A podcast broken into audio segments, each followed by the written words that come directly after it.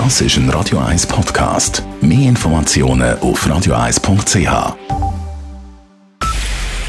Es ist 9 Uhr. Radio 1, der Tag in 3 Minuten. Mit Nadine Landert. Schweizer Parteien und Komitees sollen ihre Großspenden künftig offenlegen müssen. Dies will die Staatspolitische Kommission des Ständerats. Sie lehnt die Transparenzinitiative zwar ab, präsentiert aber einen Gegenvorschlag. So sollen Parteien öffentlich machen, wer pro Jahr mehr als 25.000 Franken für sie spendet.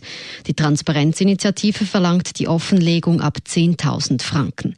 Offenlegen müssen Personen oder Organisationen auch Spenden für eine Abstimmungskampagne, wenn diese mehr als 250.000 Franken betragen. Die Initiative legt den Schwellenwert bei 100.000 Franken. Dies sei bereits ein Kompromiss, sagt SP-Nationalrätin und Co-Präsidentin des Initiativkomitees Nadine Massart. Durch die hohen Schwellenwerte bleibe die Politikfinanzierung weiterhin im Dunkeln. Also es braucht sehr viel, dass man für eine Abstimmung und Wahlkampf mehr als 250.000 Franken ausgibt und dann noch Großspenden bekommt, die über 25.000 Franken sind. Das kann es natürlich nicht sein. Bei so hohen Beträgen, also bereits bei 10.000 Franken und noch mehr bei 25.000 Franken, können eben Abhängigkeiten entstehen und die Bürgerinnen und Bürger sollen die erfahren. Bis Ende August können sich nun alle Betroffenen in der Vernehmlassung zum Gegenvorschlag äußern. Der neue Finanzausgleich ist unter Dach und Fach. Fast alle Nationalrätinnen und Nationalräte stimmten dem Kompromiss zu, auf welchen sich die Kantone geeinigt hatten. Nur 3 Parlamentarier stimmten dagegen, 5 enthielten sich. Mit dem neuen Verteilschlüssel sollen die Geberkantone künftig weniger in den Finanzausgleich einbringen müssen. Gleichzeitig zahlt der Bund mehr an die schwachen Kantone. Ein Teil davon kommt den städtischen Kantonen mit hohen Zentrumslasten zugute. Die SBB baut mit dem Fahrplanwechsel im Dezember 2019 ihr Angebot vor allem im Westen der Schweiz aus. So wird etwa eine grenzüberschreitende S-Bahn-Linie zwischen Genf und Frankreich eingeführt. Ab Genf soll es neu alle 2 Stunden eine Verbindung nach Paris geben. Von Bern gibt es hingegen keine direkte Verbindung mehr in die französische Hauptstadt.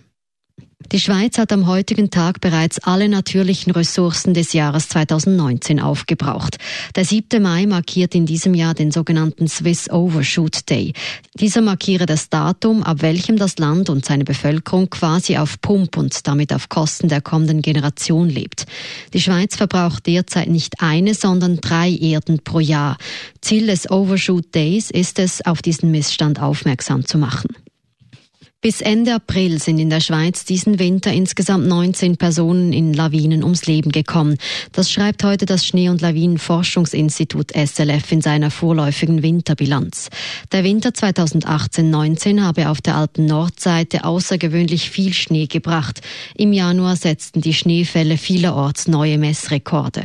Deshalb sei auch die Lawinengefahr verbreitet sehr groß gewesen, kurzzeitig auf der höchsten Stufe 5.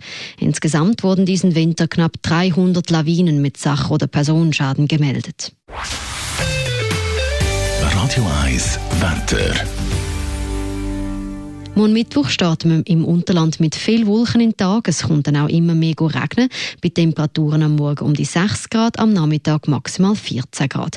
Der Donnerstag zeigt sich wieder ein bisschen freundlicher mit mehr Auflockerungen und ein bisschen Sonne bei milden 16 Grad.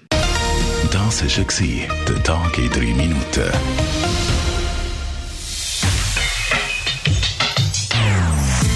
Non-Stop Music auf Radio 1. Die besten Songs von allen Zeiten. Non-Stop. Radio 1.